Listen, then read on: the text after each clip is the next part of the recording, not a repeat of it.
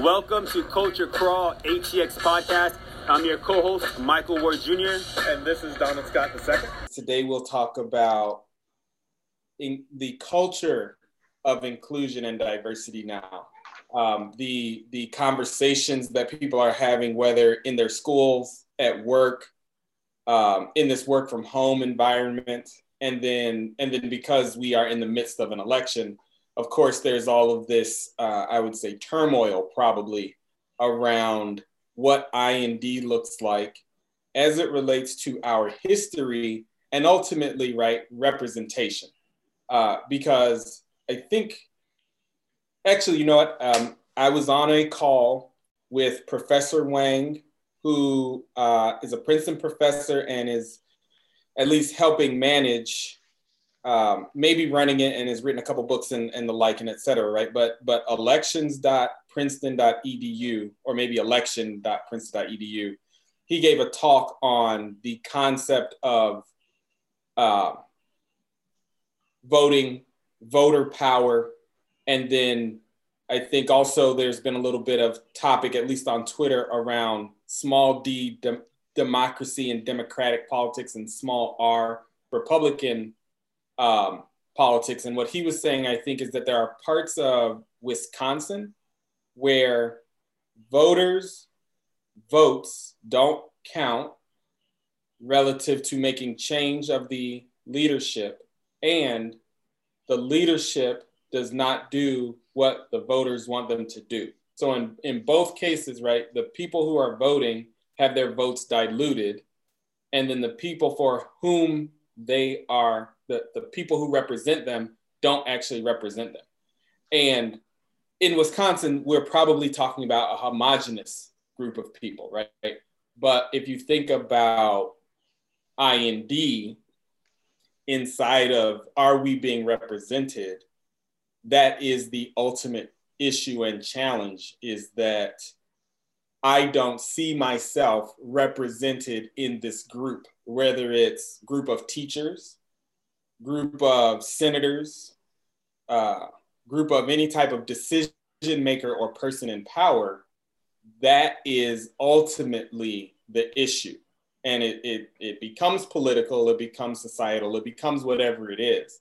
But ultimately, at the end of the day, it's about representation and whether or not our voices are actually being heard and what we have to do in order to raise and lift our voice and then ultimately make change. That was a lot, Donald. but yeah, I'm going to jump in. So we said that our topic today was going to be kind of like diversity in the workforce, what it's looking like in terms of all the things going on, COVID, um, the uprising and response to Mr. Floyd, um, the election going on. So I'm just going to start by throwing a couple things on the table and see kind of like what people on this call or on this podcast might pick up or think what we want to go with from there. So, first off, just to talk about, I guess, representation in the workplace and how George Floyd and the resulting uprising kind of brought all these things to the surface, and these things being representation in the board, representation um, in the executive suite, the C suite, if you will, uh, representation in the workforce, um, and those demands that really started happening.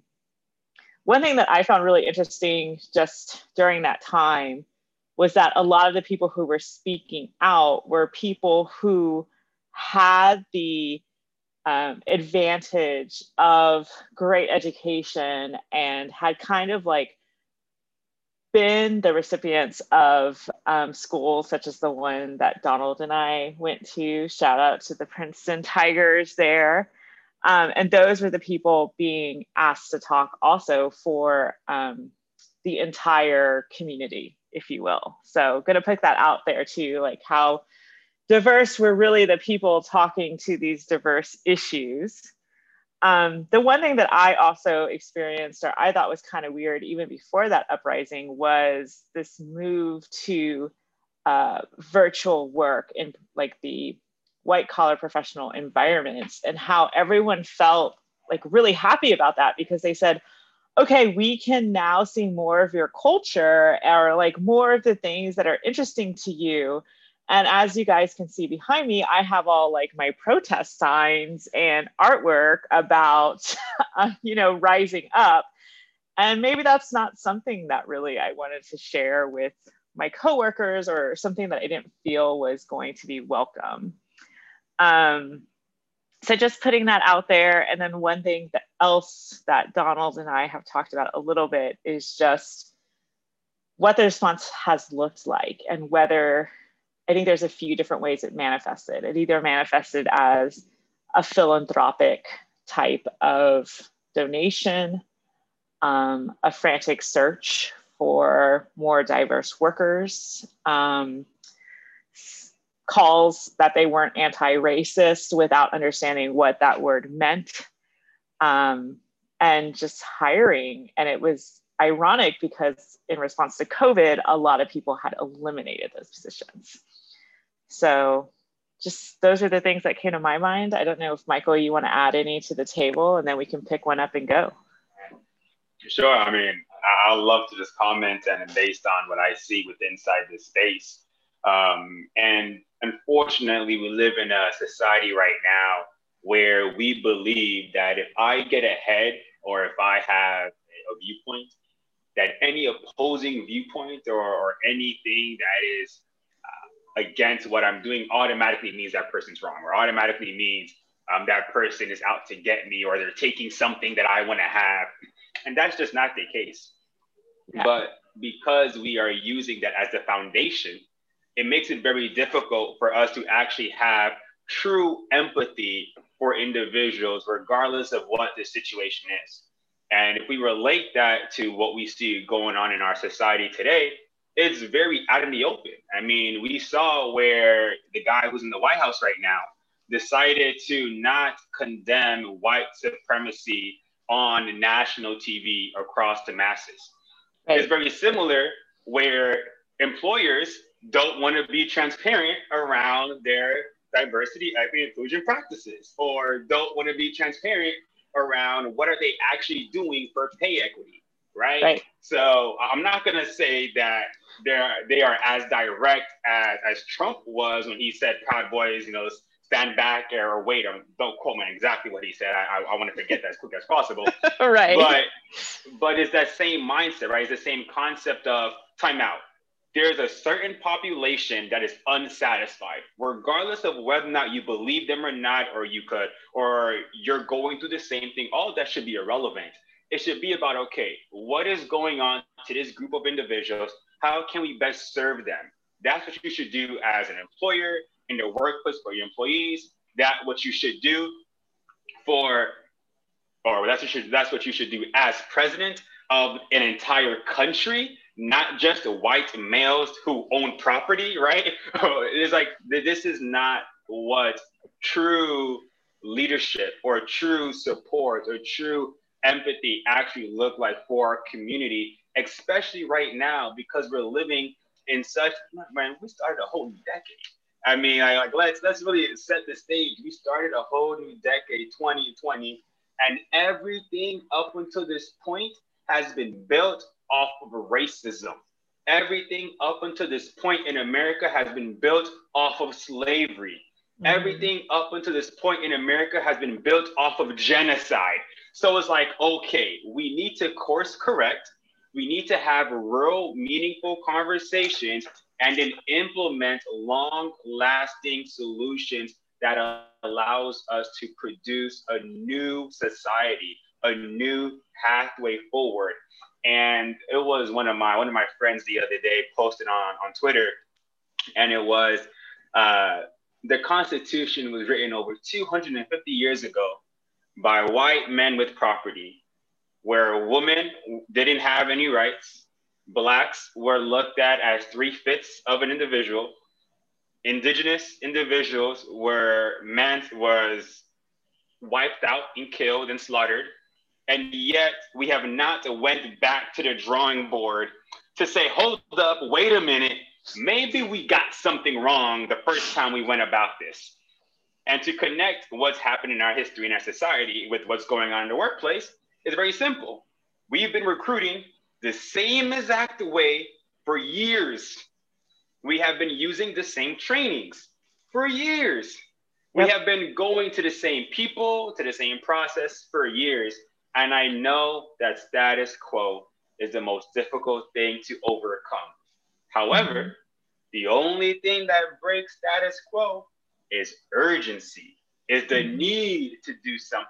And COVID 19, this rise to eliminate economic oppression, this rise to finally, once and for all, eliminate racism in our society has created the momentum that is needed to begin to have meaningful conversations, bring things to light, implement new things, be innovative where necessary, so we can create a future not just for white males of property, but a future for everybody, regardless of where you're from, regardless of how much degrees you have, regardless of how much money you got in a bank account. We can actually begin to create true diversity, true inclusion, true equity, not just for one, but for all. Yeah. One thing that you said that resonated with me a lot was about the empathy and about how you know you can share a lived experience in the workplace or whether it's something that you know you come in every day and you're not greeted and you share that with somebody or there's a specific incident that happens that makes you feel um, not welcome in that workplace. I'm just going to you know come up with a quick example that i think people can relate to.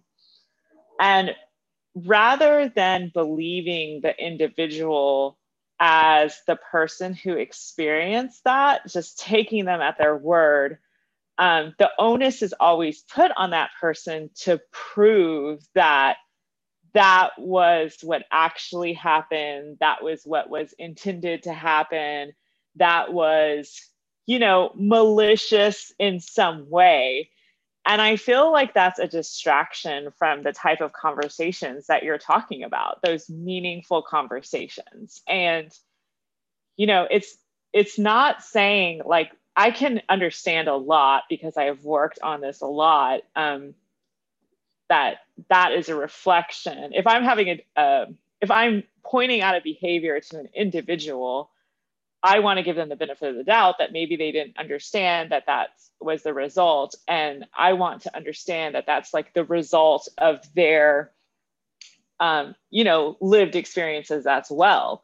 But when you start to question somebody's perception or question somebody's feelings about things, that is just a distraction from the work that we need to do. So when you mentioned that, um, when you mentioned the meaningful conversations, when you mentioned the empathy, that just really resonated and jumped out at me. Oh, for sure. I mean, it's a def- it's a um, defense tactic to just delay actual progress. And another thing that I can relate to that is when someone says, "Oh, we need to," I'm gonna give a real life example. There it is. we we know that there are millions of individuals here in Texas that do not have internet access. Like we know that. We know there are millions of people that have lost jobs. We know that. Like, like we know these things. Yeah. But instead of us talking about a solution or, or implementing a solution to address either one of those, it's like, wait, time out. First, we got to go do research and, and, and, make, and make sure that we're actually using the, the right information for that we already know. It's just wasting time. And it's like, it's like, come on, like, I understand what you're doing. I get it. I don't know if I might get it. But this is not what we actually need to do in our society in order to move, in order to move everyone forward.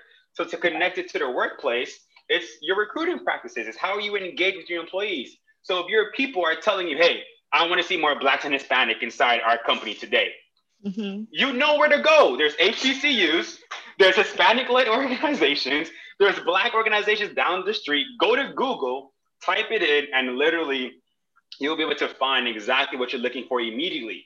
But then once you do that, the next phase comes up. It's like, oh, but they don't have the right experience. Give them the experience then. Oh, but they don't got the they don't got the skills. Then train them. Oh, but but but but it's all these buts, buts, buts instead of saying, hey, you need to reframe how you were even approaching this. So don't think as if, oh, we're only gonna get the top 10% of all the black people in the world to work for us. No, instead, whoever comes knocking on our door, whoever's working with us in our in our employee base today, we are going to do everything in our power to make sure that individual is successful. We're going to make sure that individual have whatever they need so they they too can become the number one, the number two, whatever inside the company. But it's all about equity. You know, what I need is going to be very different than what you need. It's going to be very different than what Donald need. But it doesn't mean we all don't need things. It doesn't mean that we all can't support each other in what we're needing, right? It's, it's like we can do this, but the real challenge or the real root of this goes back, and this is my belief. I'm not sure how y'all gonna take this, but this goes back when when you had slaves and you had everybody out, everybody else was out in the field, and you had that one black person inside the house, right? You know, it's like, oh, well, only only one person could, could, could, could get the, the better life, right? Quote unquote. The better life inside the house, but all the other black people, y'all gonna be outside, right?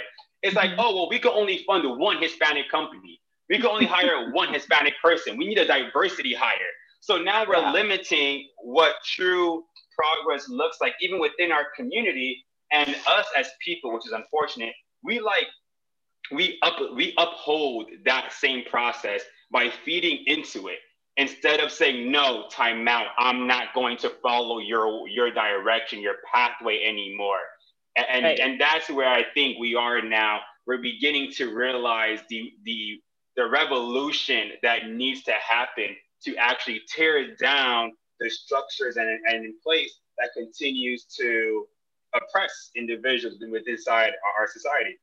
Yeah.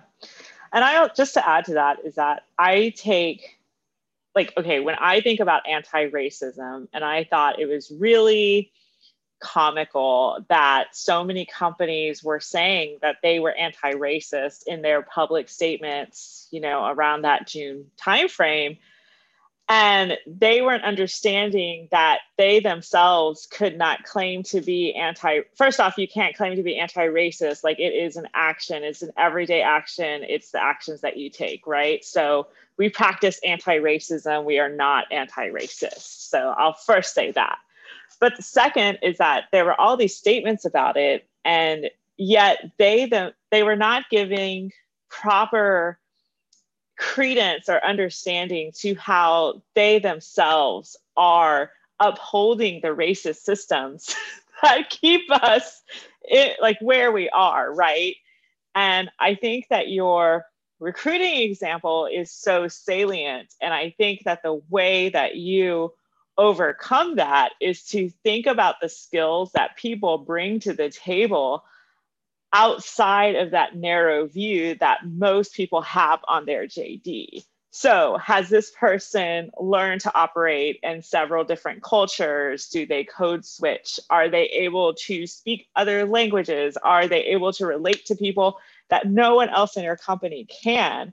Like, those things are the necessary skills. Like, I was I've worked in technology as well and I had someone coming to me try to trying to code something that was going to make a lot of money and they didn't know what different music genres were because they were music genres that were listened to by Caribbean cultures. And so you know, it's just kind of funny that like you shoot yourselves in the foot at the door by not getting these people in but then it just hurts your product at the end when you can't reach these people for your advertising dollars. Instead you're offending them. And that that whole thing would be changed if you change the criteria you were using at the door which is i think what you were getting to. Like let's not use these same practices. Let's not use these same jds like let's make this a training position. Um, let's teach these you know these I don't want to say these people, that's horrible, but like let's teach these these recruitees or whatever the right word is, um, the skills they need so that later they can marry those skills, the technical skills, with the knowledge that they're bringing in the door. So um, I just am seconding what you're saying and providing that example of how how really companies are just hurting themselves by continuing these practices. Yeah, I'll, I'll, jump in. I've, I've been writing and listening. This has been a, a pretty good podcast thus far. Um, uh, one of the words I wrote down, though, and actually, I'll, I'll take a step back. Um, I and, and actually, I'll go to the top. You mentioned elitism, right? Um, you are right. Everyone who is expected to stand up and fight for equality in that moment uh, were all the people who are already leaders in the inside of the organization. Nobody, and even including myself, I didn't necessarily take the time to say, "Hey, what?" Although we do a pre, we could, we do a decent job, but not great. I didn't take the time to say, "Hey, whose voice is usually not heard?" Because I know that my voice is because I set myself and I carry myself in that space, right? That I am equal. So mm-hmm. even if you think I'm not, that's cool. I appreciate it, but that's not my problem because I'm right. going to be here anyway. But for that group of people who are succumbing to the constant oppression of inequality and discrimination, we, right, that group of Black people who are the elite leaders, don't necessarily always then take a step back and uplift them. I, I think that was that was a good point. Um, and I'm going to try and incorporate that into some of the discussions we have inside the company. Okay, so going into the company, and I'll try not to call us out. Too bad. We're doing an excellent job. But you can give your company a code name like Acme or well, something. they know who I am anyway. So um, uh, they are doing as best they can, but they are still an American company, right? Facing all of the, uh, we're global, but I mean, we're focused on America. And in North America, we are a North American organization. And one of the lines that I wrote inside of um, a sticky note for our Global Diversity Inclusion Task Force is discrimination and ignorance are protected right? And it and it goes to that conversation where I wrote down another word, microaggression. That we've even minimized the aggression goes toward the language about whose it, whose responsibility it is to uh, shoulder the burden, right? So you don't acknowledge my presence, you don't say good morning to me, uh, you don't call on me, you you you don't do all these things that you do for others but I can't call it racist, but I feel a certain way about it. Right. right. So it's my it's my burden to carry on top of the fact that this shit is racist. You know what I mean? Like, like right. even if you say I'm not a racist, your culture inside of the United States un, until recently, like as, as far as I'm concerned, new cartoons are awesome because they show brown people right? These new commercials, these new TV shows, these are all net new. But if I think about when I was five, during my most formative years, thinking about myself as a person and how I represent in the world, mm-hmm. I didn't see myself. Right. And right. so I think when we're thinking about these other people who have seen themselves for 40, 60, 80 years, they've seen themselves in power. And now, in these last three months actually and I'm, i might get upset here in a second so um, cut me off but but what's really been pissing me off just a little bit is this idea that floyd or taylor or Arbery had anything to do with anything. You know what i mean? Like those aren't even my names and, and, and this is what I was, I was i think maybe i was talking to you about it but like eric garner is where i start and and actually somebody else reminded me of um uh I think Sean Bell got shot in New York, but it was even that other dude that had his wallet in his hand, and his name escapes me right now. But like, if I recall, they shot him like 40, 40 bullets. Oh, right. I know exactly. Yeah, like, yeah. The, so, like, yeah.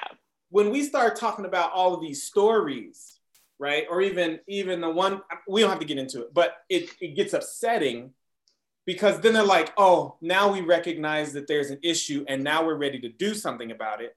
And then the thing that they're ready to do is market themselves. Right. right? And yeah, okay, fine. But are we going to be able to sustain this conversation? And and I think somebody also mentioned inside of this, actually, I, I wrote this other thing down. It was on a call that we were on.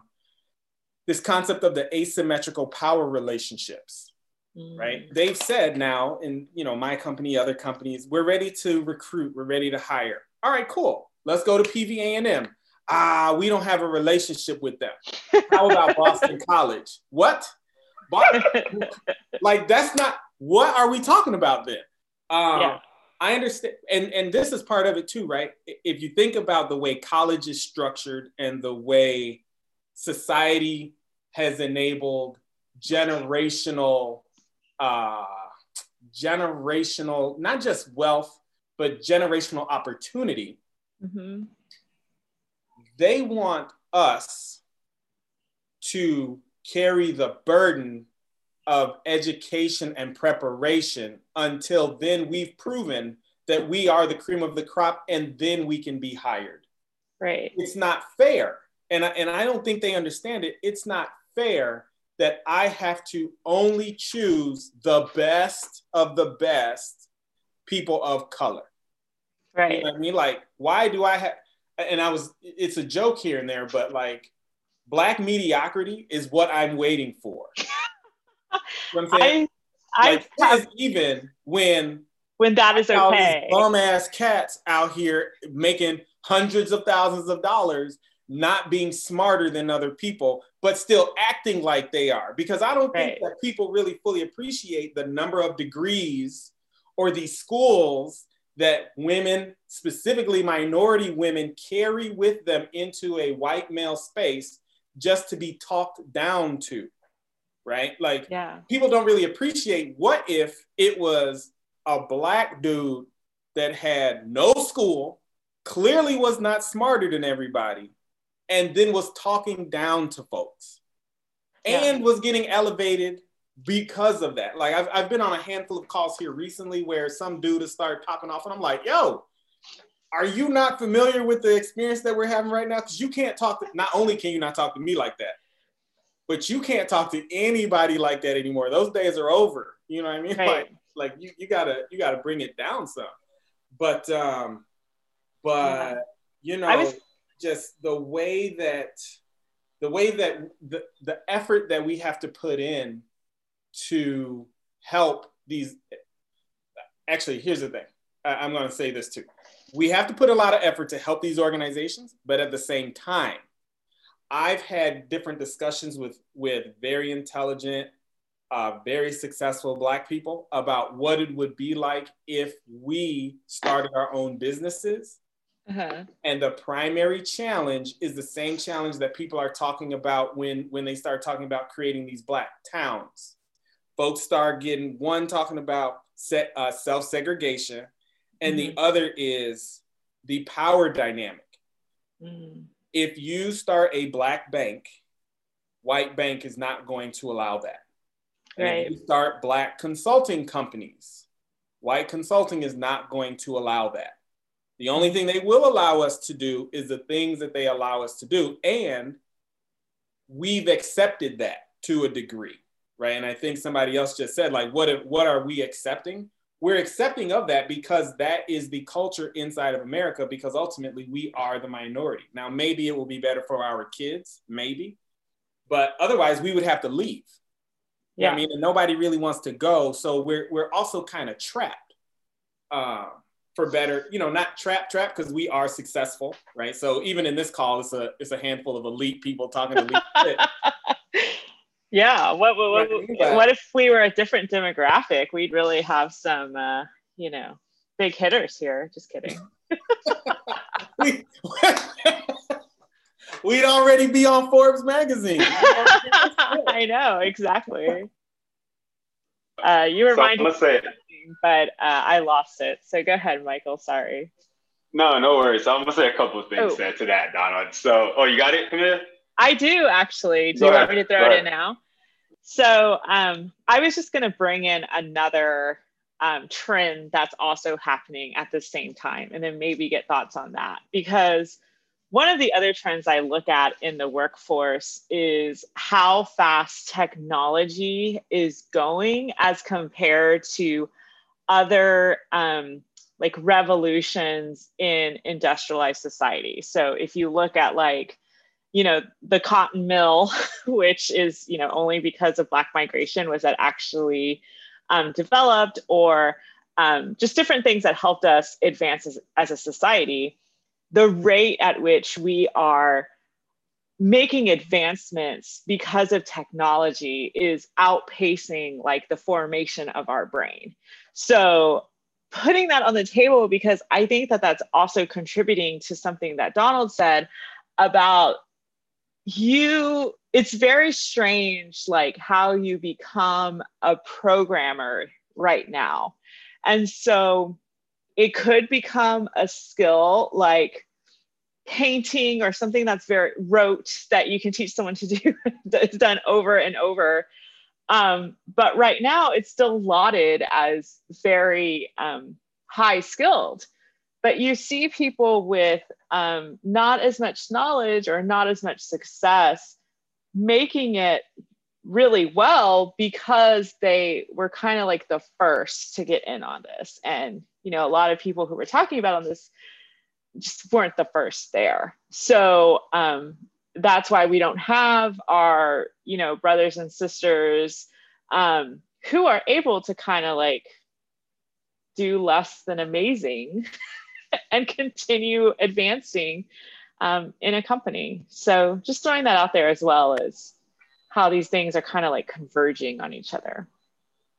For sure. Uh, and I definitely agree with that. And that ties in with what Donald was saying and what I was going to address is that, you know, the reason why I left corporate America was because the system and the structure was continuously being upheld by us working in it, right? And in order for us to actually do something about it, where it's okay to be mediocre, it's okay to be trained, it's okay to, to not know anything and be taught, right? So it's as if like we, we have gotten away as a society, as a, as, as a people, to want to truly educate individuals. I'm not saying charge people to be educated. No, no, no. I'm saying actually teach and learn and be able to share that information and that value with individuals so they, they can go ahead and excel and be exceptional. Because if you go to a school, and I'm not talking about the school as we know today, I'm talking about if you are actually going to an institution to learn, it is the responsibility of the institution to teach you, right? It's, it's, for them to give you the skill sets and training you know so you could go and be successful in whatever it is you want to do. But here in our society, we we we haven't done that. Instead, we have allowed our our own individual experiences and thought process of what we believe to be exceptional, what we believe to be hireable, what we believe to be attractive, to be kind of the catch-all for everyone else. And it's like, no, timeout. Like, like, like that, that doesn't work in our in in real life. And the reason why I say that is because we still have challenges today. Uh, so I, I, love math so much because it's very simple. Two plus two is four. Simple, right? No, matter yeah. what nobody says, two plus two is four. We all know that. Cool, boom, boom, boom. Correct. But when you start to create solutions or implement things, and you automatically realize it doesn't work all the time, that solution isn't the right solution. Like it, it's that simple. So if you are hiring people, if you are engaging individuals, but someone isn't happy, okay, well, what you're doing doesn't add up. You need to tweak something. You need to change. You need to make the the the uh, the, the change overall to move forward. And it's even more so important because of technology, because of society that we're living in today, with how things are literally technology is outpacing our education system because it's so archaic, so outdated. Technology right now is the equalizer across the board. So if we are not tapping into technology for our community, for our people, we are just leaving them behind. We're just doing a disservice literally to America because now America's GDP is dropping, right? So right. it's like we, we could be making more, we could be more successful. We could be a better society. We could be but we're not because some individuals naturally believe, or uh, not naturally, I'm gonna say instinctually believe that, oh, because of the color of your skin, or because of where you live, or because of how close you are to a liquor store, that that right there is what's going to dictate how successful in life you should be. And our whole frame, our whole structure, everything just just built that way.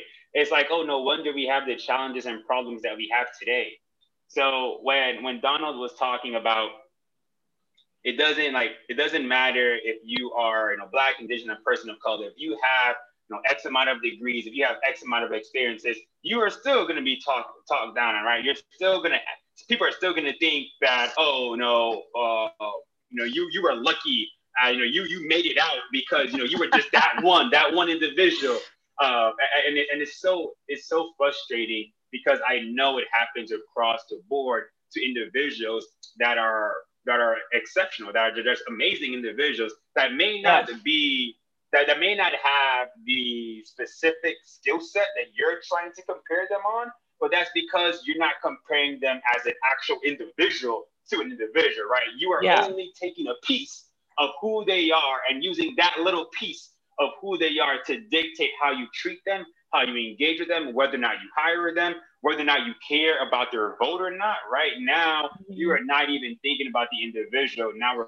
breaking it out, piecemealing it, and allowing that to justify, oh, this small percentage is actually going to represent everything else, even though that's not the case. Yeah. Something else to add, I mean, beyond that kind of like let's call it screening, you know, if that happens. Yeah. Um, just as a catch-all word for everything you just articulated, not to minimize it, but just to, you know, find a word. Um, is another trend I'm really seeing is this like unspoken requirement that you love your company, like love your company, and that you're devoted to it. And there's not really a place for people, and you know, I'm talking about, I don't know how prevalent this is. This is what I've seen with, you know, again, technology companies, consulting companies, companies in that kind of sphere, but just that you know, there's not room for people who have passions beyond the company. And I feel like that really affects people who feel a commitment to their communities, to reaching back, like Donald was talking about, to, um, you know, maybe training other people, whatever it might be. Like, there's really one type that is accepted and that type includes the ability or the the lack of responsibility to a community in the way that most um, communities of color live. So, you know, um, the fact that I'm and that may, who I very much care for and you know need to leave work to do that is like just seen as something that's not going to fit in in the corporate culture that exists as it is now.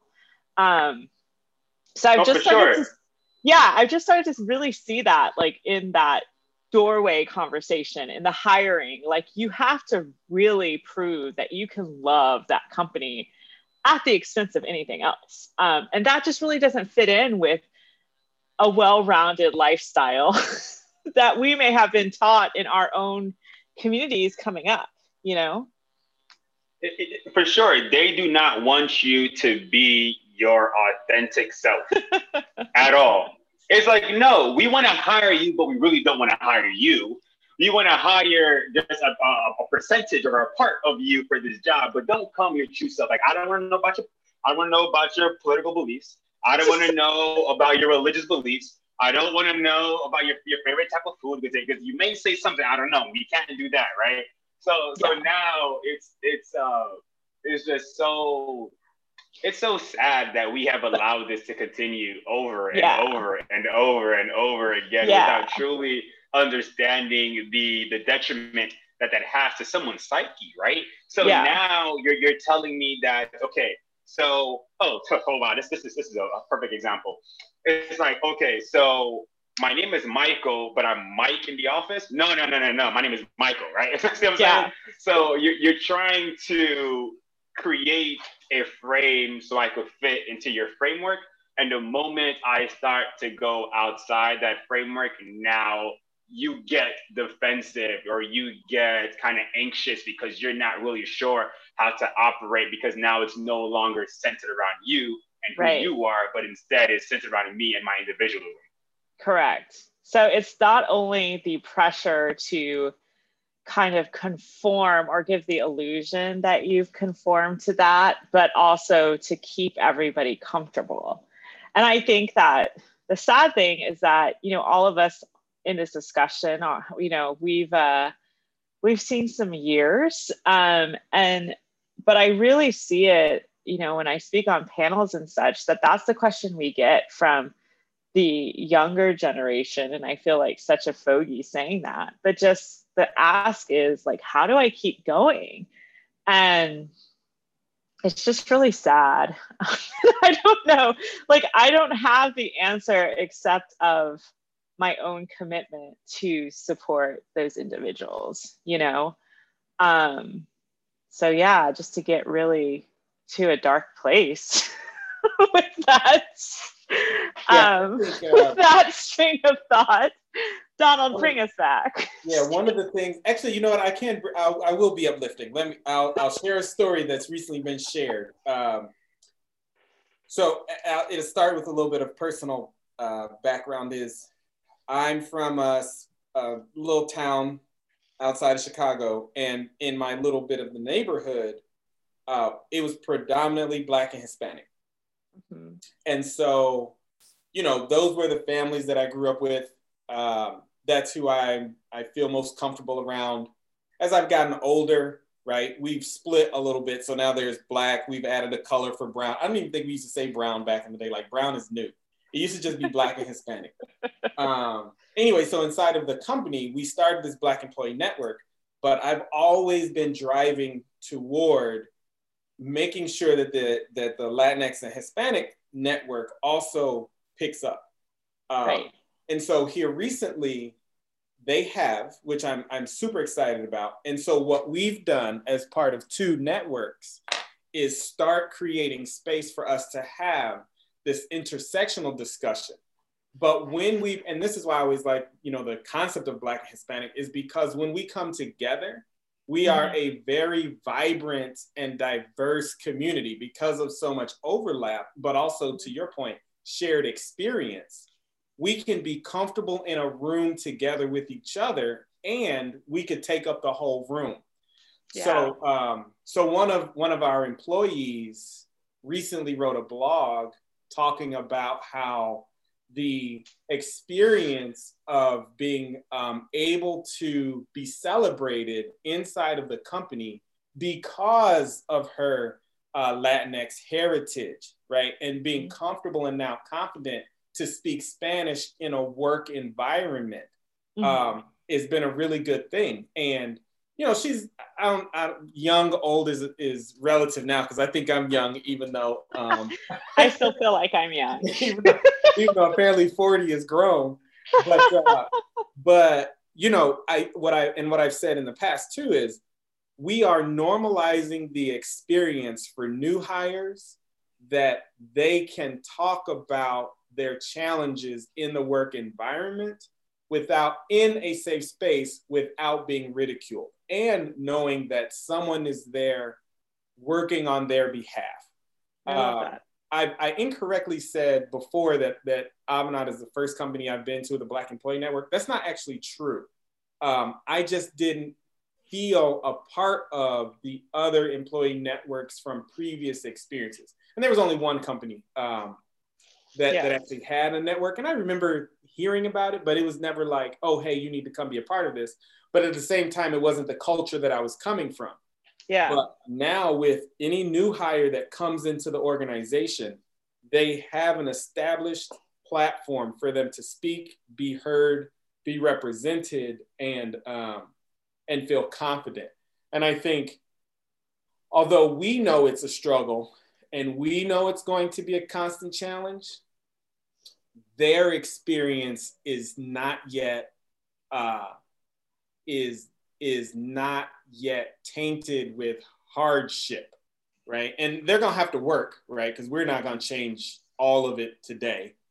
Uh, I'm gonna get my Rihanna dance. But but uh, but they should be able to take the step further forward and then you know in a in a gen in a professional generational cycle i don't even know what that is because because yeah. of the way recruiting and promotion works i don't know what generations look like but at some point our leadership teams i hope should start being more colorful yeah. uh, because even right now we're getting ready to start this mentoring program and with with our North American leadership. I'm gonna call us out a little bit. Um, so so we're looking to partner. Let's call it manager level. Uh, uh, manager level underrepresented minorities. Okay, so okay. It's, it's, not just Black Hispanic. It's like all of our ERGs should be a part of this process in the, in the in the upcoming future but our entire North American leadership team is white men and women. To the point that I thought that not everybody was required to volunteer as a leadership team. And so I naively was like, how did we how did the this team of mentors get chosen? And the response was, oh, this is our entire North American leadership team. And I was shocked. Like the thing is, I always knew that we didn't have many people of color in the leadership team, and people talk about it. But when you see it, that's the reason they don't want to give their numbers, right? Because mm-hmm. when the number is zero or the number is 100%, no wonder we've only been focused on gender. But if we've only been yeah. focused on gender and and still it's all white, that's the wrong gender okay, I understand now. like, I was trying to put my ally hat on to understand what. You know what I'm saying? Like, because that means discriminating again.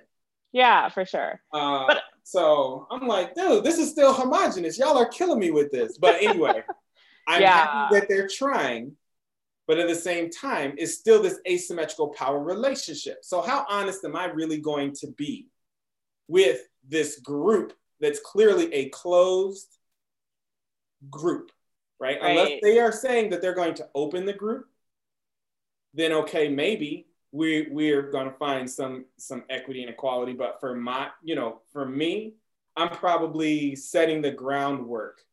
We'll see. Maybe y'all, maybe one day y'all will call me executive um, and I was like, oh, go back, go back to that podcast where I was talking shit.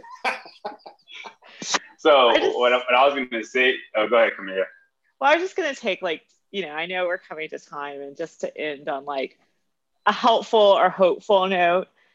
And I do agree that like the fact that the three of us are having this conversation and we are where we are and that, you know, we have a commitment to the people coming up behind us. And I, I think that there's more people for like that quote unquote generation to look to. I know that I had um, someone who was working, you know, on my team, I guess a job ago, I had somebody who was like a young activist straight out of college. And the fact that she had someone who could like understand her language and talk to, I think was a huge thing. Um, and you know, kind of reconcile like where I was and like where she was and like what each of us could say. Um, I just think that that was really powerful. So I just don't want to give up complete hope on it, um, you know, but yet still uh, keep rocking the boat because, you know, we can't be idle. Go ahead, Michael. For sure, and that's pretty much what I was going to say is that we need to rock the boat from the inside and the outside. For sure. Right. So it needs to happen simultaneously, you know, at the same time, instead of just trying to do one thing, thinking that that's going to solve, you know, everything in the world. But no, you know, and Donald said it earlier is that the reason why we have, uh, or at least one of the reasons why we have a lot of challenges is because that power dynamic, right? But the moment we eliminate that power dynamic, well, then now we, we begin to have a very interesting, re, uh, a very interesting um, push towards real solutions because we would have the power structure needed to actually allow them to to to excel and grow instead of trying to and this is the last thing I'll say instead of trying to fund a million dollar solution with ten thousand dollars. It's like okay, oh, okay, that, that's never going to address the yeah. issue. I saw this quote and I think I shared it with Donald. Um, but it was talking about how so many people were being asked to step up for their company's diversity efforts. And that was not those people's chosen profession, you know, like maybe they're a illustrator and suddenly they're writing the DEI, you know, plan and the best quote was it's like needing to do some accounting and somebody asking does anyone know math? You know this is a skill. It should be regarded as such and these things should be funded for uh, the worth that they bring. So absolutely agree. And on that note we're going to close out of culture crawl atx podcast we thank you so much for listening, and we ask that you take this time to follow Culture Crawl ATX on Instagram and click that like button and follow on your favorite podcast listening platform.